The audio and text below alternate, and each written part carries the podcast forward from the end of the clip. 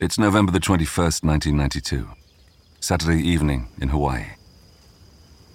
On the southeastern shore of Big Island looms the smoking Pu'uo'o vent of Mount Kilauea, one of the world's most active volcanoes. The cone rises 800 feet into the dim autumnal sky. Today it is cloaked in a blanket of mist and rain. A soft, pink glow silhouettes the jagged rim, providing only a vague suggestion of the violent natural processes going on deep within. But inside the vent, it's another story altogether. Visibility is near zero. Noxious gases surge up from the crater floor, unleashed by the churning, bubbling reservoir of lava. The pelting rain is only making things worse. For 31 year old American Chris Duddy, it's like being in the depths of hell. Perched precariously on a small, rocky ledge, Chris struggles to catch his breath. His nostrils and throat are burning, ravaged by the acrid fumes. Every so often, the volcano issues a guttural, rumbling growl. Tremors ripple up through the rock, causing Chris's fragile shelf to shake. Occasionally, a spear of magma plumes into the sky. Fiery missiles crash into the cliff face beside him. Chris pulls his thin sweater tighter around himself. Despite the heat of the molten mass below, up here, halfway up the vent wall, the temperature is dropping quickly. With so many ways to die in a volcano, who'd have thought hypothermia would be one of them? The weather is starting to get bad now. It's starting to rain. The, the clouds kind of come in, and then the visibility gets really bad and it's just the smoke is swirling around and I'm soaking wet. And now at this point, I'm like uncontrollably shivering. But Chris is not alone. He hears a voice in the distance. It's his friend and colleague, Mike Benson, shouting to him across the void. But it's impossible for the two men to see each other, separated as they are in the toxic fog. It's every man for himself at that point, there was just total despair. I felt like there was no chance to survive a night in, in that situation. The noxious fumes, could barely breathe. My eyes were burning. Death was looming. I didn't know if the, the rock I was sitting on was going to break off and I'd fall. It was just complete despair. There was no way we were going to survive this.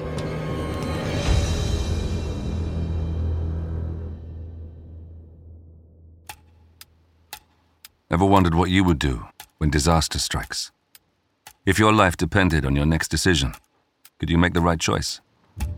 Welcome to Real Survival Stories. These are the astonishing tales of ordinary people thrown into extraordinary situations. People suddenly forced to fight for their lives. In this episode, we meet Chris Duddy. He's a young camera assistant shooting on location in Hawaii for a new Hollywood film but he'll be cast in his very own disaster story when his helicopter crash lands inside an active volcano. Suffocated by smoke, and with nothing but a fiery death waiting below, the sheer cliff face above him offers the only route out. He's going to survive this, he's going to have to do it by himself. I keep looking up the cliff too, like how am I? There's got to be a way out. I, there's got to be a, a path that I can go that's I can climb out of here. I can't go back down. There's no way to go back down. The only way is up.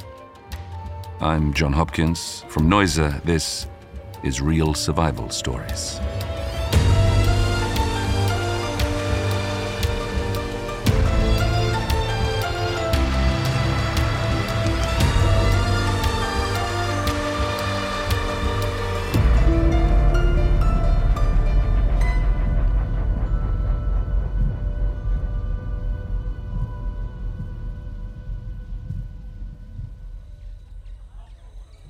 November the 21st, 1992.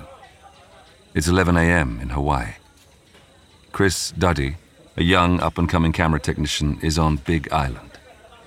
He's here to shoot scenes for a new Hollywood blockbuster, Sliver, starring Billy Baldwin and Sharon Stone. Location scouts have identified the volcano Kilauea as the perfect setting for the film's dramatic finale. In the scene, a doomed couple fly into a lava spewing crater. Chris is thrilled to be part of the production. After studying photography at college, he started his career at the studio of Star Wars creator George Lucas. Now he's making a name for himself as a skillful and reliable assistant. Today, he'll be working with cameraman Mike Benson, one of the best in the business. He's also a good friend. I had done a few movies before this. I did a movie called The Abyss, where I was in South Carolina for four months. And then I did a movie called Total Recall, where I was in Mexico City for six months. You know, at that point in my career, I, I was traveling a lot. I was out of town maybe eight, nine months a year. I had worked with uh, Mike Benson, who was the director of photography on, on this shoot. I worked with him on Terminator 2, and uh, we became really good friends. He did a lot of aerial work, and I was really interested in that type of work and I had done a few movies with him doing helicopter work and aerial acrobatic work. Mike Benson is a pro at aerial photography, and there's no one he'd rather have piloting him than Craig Hosking. Chris is lucky to be accompanying these two Hollywood veterans. Craig Hosking, the pilot, he was considered, you know, one of the, the best helicopter pilots working on films at, at that time. And him and Mike had done a bunch of movies together, and uh, I was just happy to be included in that team. And they they were like brothers. And Mike was kind of like a father figure to me. Hawaii, an archipelago of more than 100 islands, is famed for its stunning beaches, lush forests, and dazzling waterfalls. But this beautiful landscape was forged out of destruction shaped by millions of years of volcanic activity. Big Island has five active volcanoes. The most ferocious of these is Mount Kilauea, considered one of the most volatile on the planet. The perfect place to shoot a film. On this November morning, weather conditions are ideal for flying. Sat in the back of the chopper, the warm air ruffles Chris's hair. He leans forward and looks down to watch lava creeping towards the sea. As the helicopter follows the coastline, it skims low over hissing plumes of steam as the molten rock meets the ocean. It's not long before they spot their target, the Pu'u 'O'o vent. It's a smoldering, mile wide cone of dark red rock. It juts up 800 feet from Kilauea's eastern flank. This vent is a mini volcano in its own right, and perhaps the most dangerous site on the island. Chris leans further forward, awestruck by the terrible power at work below. For over 30 years, the Pu'u 'O'o vent had continuously erupted. Then, two years ago, it stopped. But in its last outpouring, lava flows had cascaded over land consuming over a hundred homes, devouring villages and highways. Some Hawaiians believe that a foul tempered goddess named Madame Pele was the deity responsible for this tragedy. While Chris doesn't share these beliefs himself, with the volcano active so recently, he isn't taking any chances. As the helicopter approaches the rim, Chris prepares to make an offering. So the production hired a local priest and and he came that morning uh, before we started flying. And they blessed the helicopter and they blessed the crew and they give you a bottle of gin wrapped in tea leaves and the, and you're supposed to offer that to Madame Pele. And the legend is that you know if you, you offer her this gin bottle she'll let you live basically. I'm the designated bottle thrower because I'm in the back when the doors are off. So they say throw the bottle now and i'm like oh okay and i grab the bottle and i throw it out and there's this massive updraft of, of air that comes up out of the volcano so as i toss the bottle the updraft just blows it back out and it crashes on the right on the rim of the volcano. Now, at the time, you know, Mike and Craig kind of were laughing at it, like that it was a, a wussy throw. But, you know, we didn't think about it at the time, like, oh, that's going to cause us bad luck or anything, you know? Despite the bad omen, it's time to get down to work. As Mike's assistant, Chris's job is to mount the camera ready for filming and ensure that everything runs smoothly. To get the shot the director wants, they're going to make a two and a half mile approach to the vent, fly over it, and then dip down inside the crater. So we did one take, then we flew around and landed on the dried volcanic field a few miles away from the cone to play back the shot. So we all got out and I played back the shot for Mike and Craig. And Mike was like, okay, well, we could do a better. So let's do another take. You know, you always want to do a two or three takes just to have backup. So we jump back in the helicopter, we line it up, and, and we go for the second take. They approach the edge of the crater again. Craig carefully steers them up and over the rim, and then they're inside the Pu'u 'O'o vent. Chris can feel the heat coming up at them blasting into his face through the open doors. He's heard volcanoes can reach temperatures of up to 1200 degrees Celsius. The chopper is in thick smoke now, so he can't actually see the lava, but he can hear it, crashing below like waves on the shore. They are now a few hundred feet down inside the crater, and still descending slowly. But even though this is their second pass at the shot, this time Something feels off. This time it was a little different. I felt the back end of the tail section kind of make this wobble. And we, we hit this turbulence and we were in kind of a whiteout because it's like the plume comes up out of it. So for maybe 10 seconds, you're in like a whiteout as you go over it. So the tail section wobbles. We have this turbulence. And the next thing I hear is Craig says, Oh, and, you know, that's something you don't really want to hear a pilot say. And then the next thing he says is, hold on, we're going down. The helicopter spins out of control. The dark, volcanic wall hurtles towards them. Chris grips the handrails and closes his eyes. Then his ears are filled with the crunching and screeching of twisting metal, the sound of rotor blades colliding with solid rock. Craig yanks the joystick to the right, and we bank to the right. And right as we're banking, the rotor actually hit the cliff. And I'll never forget Mike and Craig's bodies on the impact was so severe that they jerked to the right so severely their bodies disappeared for a second. Chris is thrown forward as the cabin shudders, then drops like a stone, plummeting to the bottom of the crater.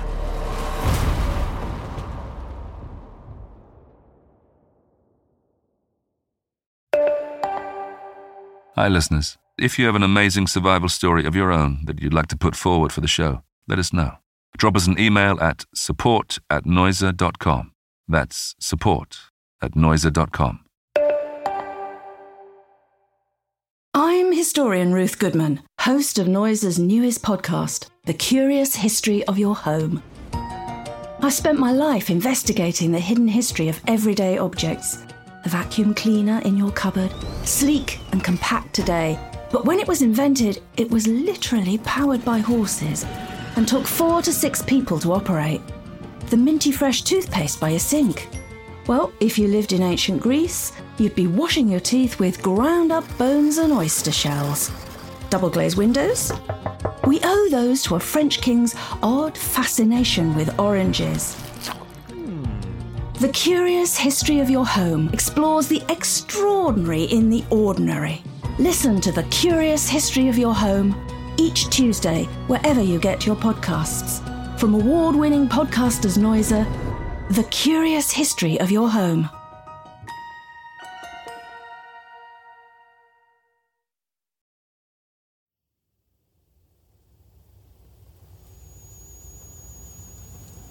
Chris opens his eyes. He coughs and splutters. Sulphurous smoke fills the helicopter cabin. His head is spinning, and there's a ringing in his ears. But incredibly, he is alive. He quickly checks himself for injury. Amazingly, there's barely a scratch on him. It seems impossible, but Craig has managed to crash land the helicopter in an upright position. And Craig looks over and he has this huge gash over his eye. He must have hit something on that impact. Immediately, blood's gushing down his face. We all look at each other like, what just happened? So we, we jump out of the helicopter. We don't really know where we are. It's very disorienting. I, I'm looking around. The tail section is broken off. The rotor's gone. The fuselage of the helicopter looks like a crushed beer can. You know, there's smoke everywhere. So we're, we're like, Are you okay? Are you okay? Craig's bleeding. And then we look around, and then I realize we're inside the volcano. We're at the bottom of the volcano, and we're probably about 50 yards from the, the lava pool. The lava pool is a sunken reservoir of 1,000 degree molten rock right at the center of the vent. And around them, on all sides, are cliffs of sheer, jagged rock. It's like a bowl inside there, and it's about the size of, say, a football stadium, you know? And immediately, the gases and the noxious fumes in there, they hit you like like a ton of bricks, like your eyes start burning you can't really breathe. There's a very little oxygen in there. And immediately we start coughing and the smoke is just swirling around. Like one second you can see clear and the next second you can't see anything. It's just swirling smoke. And when you step, your feet kind of crunch into the dried lava and steam comes out of where your feet step in. We're in the worst case scenario possible right now. The cloud of noxious gases is known as VOG, a combination of carbon dioxide, sulfur dioxide, and hydrogen chloride mixed with glass like particles of volcanic dust. Just breathing it in is painful, but it can soon cause serious oxygen depletion, resulting in brain hypoxia and even death. The three men cover their mouths and huddle up to discuss their next move. Craig reports back that the helicopter radio is fried, the electrical circuits fused in the crash. That means one thing no chance of calling in a rescue. They need to get to high ground and away from the lava and the fumes as fast as possible. Staring up at the amphitheater of rock, it seems like madness. But what other choice do they have? So we started climbing the beginning, say, third of the climb was pretty, I would say, easy. But the higher you got, the more sheer the cliff. And then it was literally 90 degrees sheer cliff. I got in the lead somehow. I just, because, you know, I was so panicked.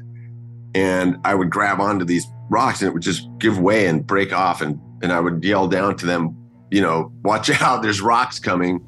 And they would duck. And it was horrific. Pumped full of adrenaline, it's less than an hour since the crash, and the men have made short work of the initial ascent. In the lead, Chris can hear the other two scrambling up the crater below him. He stops to let them catch up. But as the angle of the wall gets closer to the vertical, Chris is soon at a point where he can go no further. So I got about halfway up, and it got so difficult to climb. I was like, I, I guys, don't come this way because I, I can't go any farther right now. I, I don't know. I don't see a way. So Craig says, okay, let's just stop. Let's just stop. We need to just figure this out. So we all just kind of stopped. And I, I was on this little ledge that was about three feet by five feet, maybe. So I just stopped and sat on this little ledge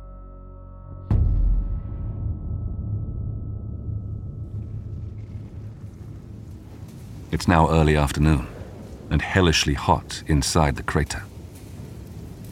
At least in this position, partway up the rock face, there's slightly more oxygen in the air, meaning the threat of suffocation is over. For now.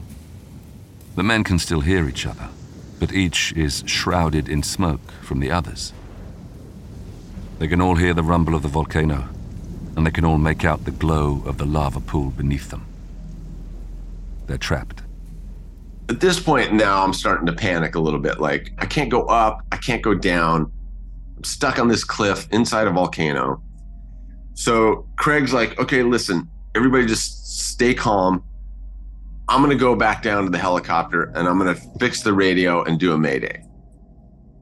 And Mike and I are like, okay, that sounds like a that sounds like a plan. You know, what else are we to do? Craig scrambles back down to the bottom. Chris buries his face in his shirt to hide from the pungent air and tries to stay calm. Then he hears Craig's voice floating up from the crater floor. He doesn't sound too good. So Mike and I, we can hear him coughing and he's yelling up to us, like, I can't breathe, I can't breathe. And he kept running up to this little mound that he could get a little bit of air, a little bit of cleaner air. And then he'd run back down to the helicopter. The gaps between Craig's reports get longer as he struggles with the busted radio. Until, finally, they hear the words they've been longing for. Craig's like, I got the Mayday out. They're coming. You know, he's like, we're like, okay, great. He's just like, just sit tight. The rescue's on. So that was like a brief moment of like, okay, we're going to get rescued. But this is the last they hear from Craig. They call out to him, but no response. Then Chris hears another sound a faint whooshing noise coming from above. Mike shouts that he can hear it too. Chris looks up. Sure enough, he sees it a helicopter hovering above the rim. Craig did it. They're saved. And uh, we could hear this helicopter, but I, I could see it hovering for a little bit, and then the smoke just was getting really, it was just getting worse and worse the longer we were in there. And this helicopter was hovering, hovering, hovering, and it was getting louder and louder. And the louder it got, the less Mike and I could hear what was going on. For a moment, Chris imagines he hears Craig's voice. But with the deafening thrum of the helicopter, he can barely hear himself think. What's taking him so long?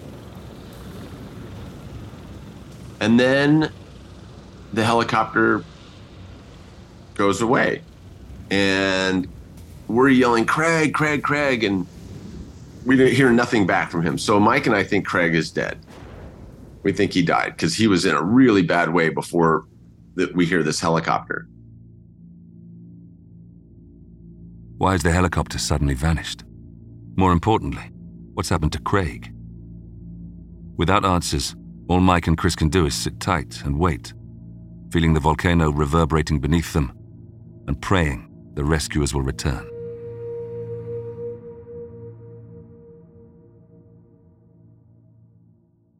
It's now nearly four hours since the crash, and the sky is darkening. Chris sits there on his crumbling little ledge. Every so often, he and Mike shout to one another across the expanse. They can't help but wonder if they've been abandoned to their fate.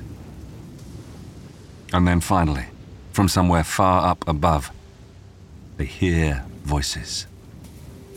So maybe like an hour later, a ground crew is up on the top of the volcano and they yell down to us, Hey, we're up here. We're going to try to get you guys. Just sit tight, you know? So we're like, Oh, great. But it's like an echo chamber in there. You can't tell where things, because it's, it's like a bowl inside there. So sounds are bouncing around. I couldn't tell if they were to my right, to my left. But just as it seems like help is at hand, nature intervenes once again. Dark clouds start rolling in. So they're making their way around, you know, and they keep verbally yelling at us. And then meanwhile, the, the weather is starting to get bad now. Now it's starting to rain. The clouds kind of come in, and then the visibility gets really bad. Mike and I are coughing, and our eyes are burning. You know, I was in almost like the fetal position, sitting on this rock, and I would just put myself inside my sweatshirt and and just keep my eyes closed and just it was all about shallow breathing, right? Like that was if you took too deep of a breath, you would just uncontrollably cough. So I would just try to stay calm and and I couldn't open my eyes for more than a couple seconds because they would just start burning. The rescue team keep looking for a way down, but as evening arrives, the weather is only getting worse. Another hour goes by and nothing's really happening. Mike's telling me to just stay calm and they're, they're going to rescue us. Mike was trying to stay very positive and I was starting to lose hope, you know. And about 4:30, the rescuers yell down and they say, "We have to call off the rescue till tomorrow." And I'm like, "Wait a minute, what?" Conditions are too dangerous now. The team reassure Chris and Mike that they'll be back at dawn. They just have to hang on until the morning. This is this is not good. This is just just despair started to set in like uh, you know I'm, how are we going to survive a night in a volcano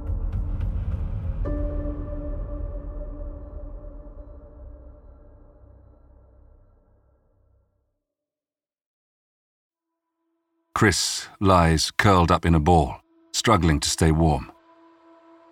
Despite the exhaustion, on the rocky outcrop, sleep is out of the question. Half hallucinating, he thinks he hears the shrill screech of some prehistoric bird circling the crater. It was like a light show in there, you know, through the fog and the steam and the smoke. The lava, just this oranges and reds and yellow light just bouncing off the steam and the smoke. And you could hear the lava flow. It reminded me of, like, you know, if you're camping by a river at night and you're in your tent, and it's super quiet, and all you can hear is the river flow. That's what it kind of sounded like. It was pretty incredible, but it was still so scary in there. But every once in a while, there would be this rumble, and then there would be like these rock slides all around us. And I was like, what if a rock comes flying down and just hits me? Or, or, you know, what if the rock I'm sitting on in one of these little earthquakes, like if it breaks loose and Mike's right below me, like it would just be a disaster. As the night drags on, the weather deteriorates and the temperature drops further. Pummeled by the driving rain, Chris is soon shivering violently. All he can do is focus on his best reason for staying alive getting home to his kids. I had two uh, young sons at the time, and I thought about them a lot in there.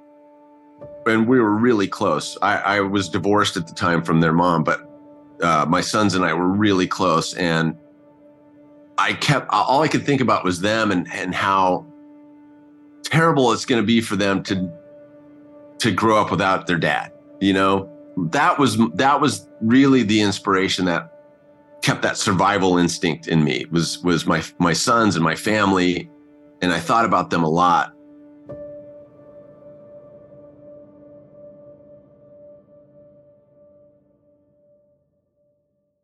Dawn breaks. Chris and Mike have both survived the night. The pale morning light begins to warm their half frozen bodies. And, mercifully, it's not long before they hear the rescue team shouting down to them from above. They're ready to try again, just as they promised. And there was this renewal of hope that, you know, it's a new day. We're going to get, they're going to rescue us.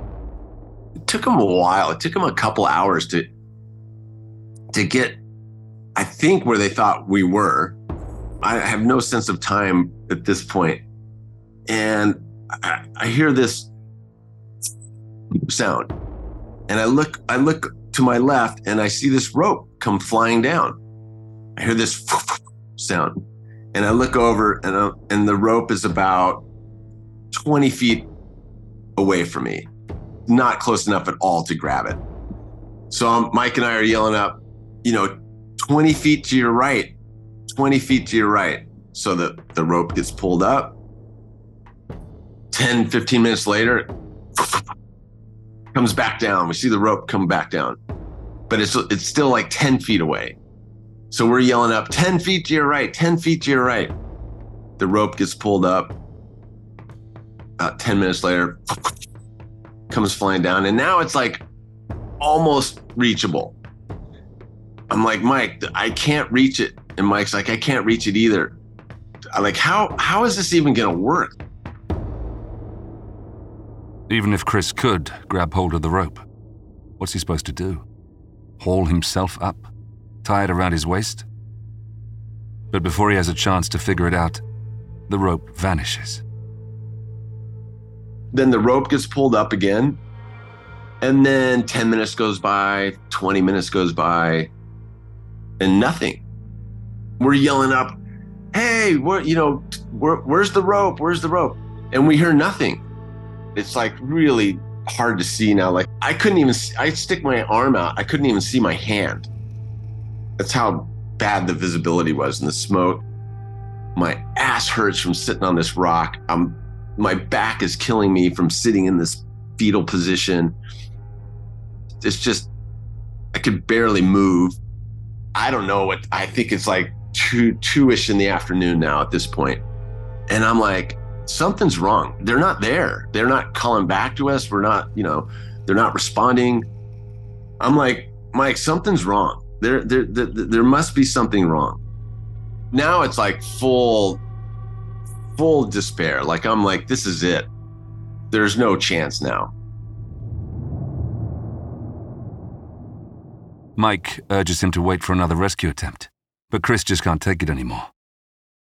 Figuring he's got an hour of sunlight left, Chris searches desperately for any route that might lead him out of there.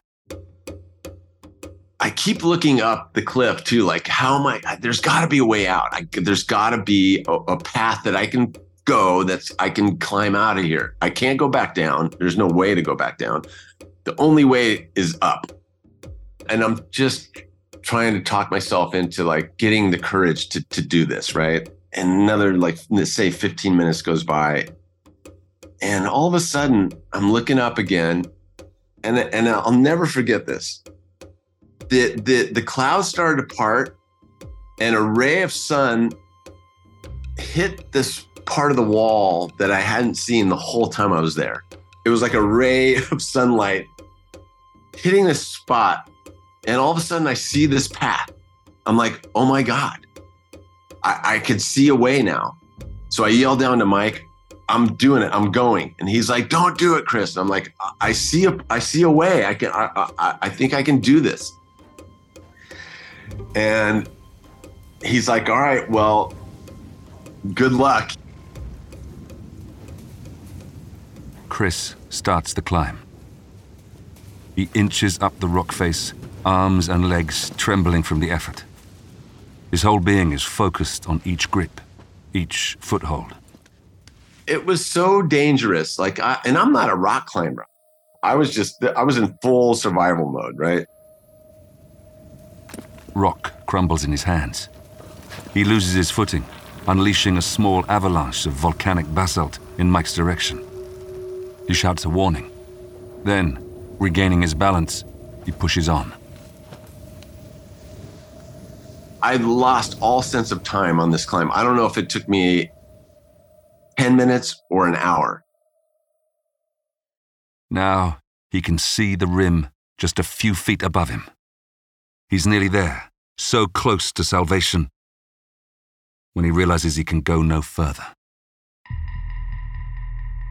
There's like maybe three feet to the t- to the top, right? But that last three feet is just flat gravel. There's no big chunks to grab onto. I'm out of things to grab onto. I'm looking down, you know, into the abyss, right? And I'm like, I have to do something. Chris improvises. He plunges his right hand into the gravel, right up to his elbow. Pain shoots through his arm. The lava rock is like broken glass. So I'm I'm basically sticking my arm into broken glass. It's cutting my arm up. So I got, now I get my left arm all the way into my elbow. And I figure I can just use that leverage and just lunge up this last three feet.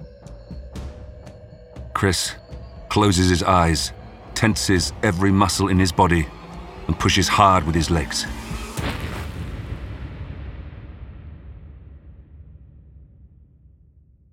Before he knows what's happened, he's lying on his back, on top of the rim. I don't remember exactly how I did it, but I landed on my back on the top, on the rim. And I was out and I, I jumped up and I'm like, oh my God, I did it. I, I'm out. I tried to yell down to Mike, I did it. I'm out. And he couldn't hear me. The you know, it was raining, was smoke swirling around. And I'm like, oh my God, I got to get out of here. Chris struggles to breathe. If anything, the air is even worse up here, on top of the vent. He staggers around in a circle, shielding his eyes, trying not to slip on the gravel and plunge straight back from whence he came. Then he catches sight of something. The rescuers have left a rope near the rim. Rushing over to it, Chris shouts down to Mike, but there's no response. He waits a minute or two. Then he lowers the rope down into the void. He has no way of knowing whether it's anywhere near his friend, but at the very least it'll act as a marker, pointing towards Mike's approximate location. The last sunlight is vanishing fast, Cradling his lacerated arm, barely able to see, Chris staggers down the slope away from the rim. He has no idea which direction he's going. He just knows that he must get away from the volcano. He has to find help for Mike. I made my way around the crevasse, and then I'm running down the backside of the mountain, and I see this camp where the rescuers were. There was a couple tents, but nobody was there and I, I run up to the tents and there was uh, there were water bottles and there was a oxygen tanks with masks. I desperately try to drink some water, but my throat was like almost swollen shut, and I couldn't even barely get water down my throat. So I grab an oxygen tank and a mask, and I put the mask on, and I turn the oxygen on, and I'm just finally getting to breathe some real air. I, I, I put a water bottle in my pocket and I'm like, I'm just gonna walk. I know kind of the where our production base camp is. I'm just gonna walk until somebody finds me or I find the, somebody. Chris plows on, taking deep breaths in his mask. He picks his way across the dried out lava field, lurching and tripping as his feet sink into the crumbling rock. Then he hears it that telltale whooshing sound of helicopter blades. Circling above him is one of the rescue choppers. He yells and frantically waves his arms, using every last ounce of energy. The helicopter circles back around before starting its descent. They've seen him. Two guys jump out and they come running over to me. As soon as they grabbed me, my whole body went completely limp it just all the adrenaline and all that just stopped. They had to pick me up and carry me and put me in the helicopter. And uh, I just start uncontrollably crying. It's hard to describe that moment, like the feeling of i f- I'm finally rescued after 28 hours I was in this nightmare. And uh, the pilot just kind of passed me on the back and he goes, "It's okay, it's okay. You're you're you're you're going to be okay now. We res- you're rescued. You're you're safe."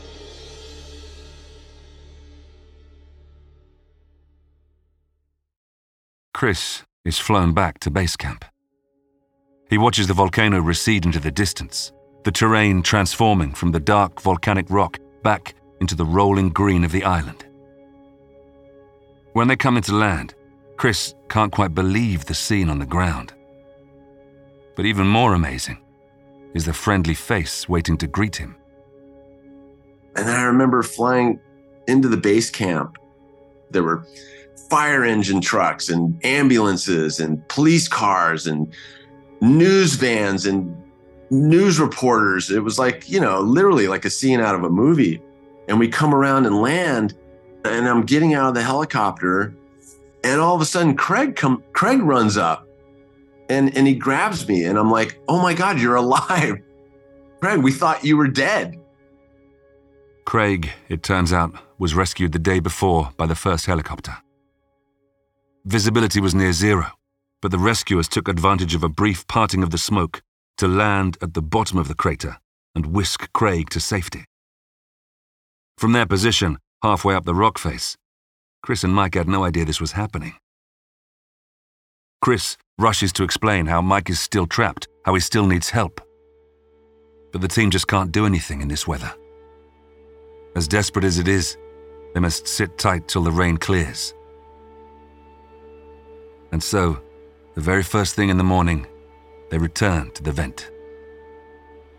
Guided by that rope that Chris left behind, Mike, too, is finally saved. There's three of us. It was three different rescues on three different days, and we all survived this this ordeal. It's crazy. Miraculously, all three men are pretty much unharmed. But needless to say, the whole ordeal will have a profound and lasting effect on Chris. His brush with death will alter his view of life forever.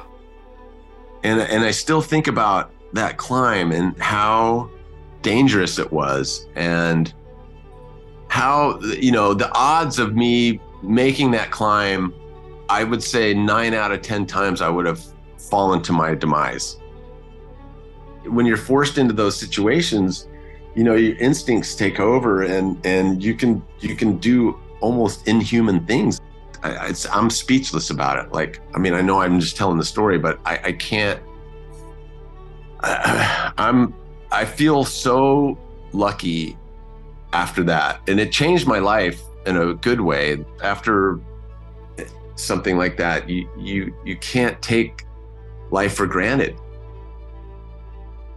Chris went on to become one of Hollywood's most acclaimed cinematographers. He is known for his special effects work on several disaster blockbusters, including Titanic and the volcano thriller Dante's Peak. His incredible determination and courage carried him out of the crater. The thought of his sons and family forced him to keep going. But Chris is under no illusions as to how fortunate he was.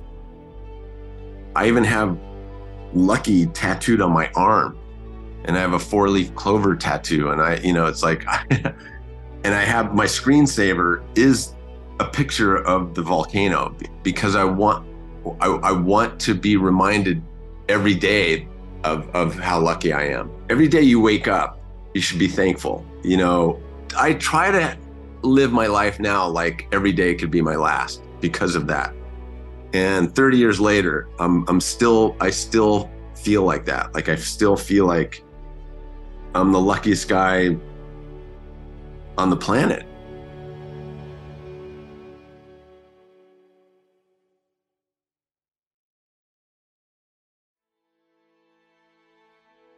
In the next episode, we meet Danelle Ballengee. She's an endurance athlete, an experienced explorer of the Utah backcountry. But when a training run through the Moab desert goes disastrously wrong, Danelle is left immobile and incapacitated.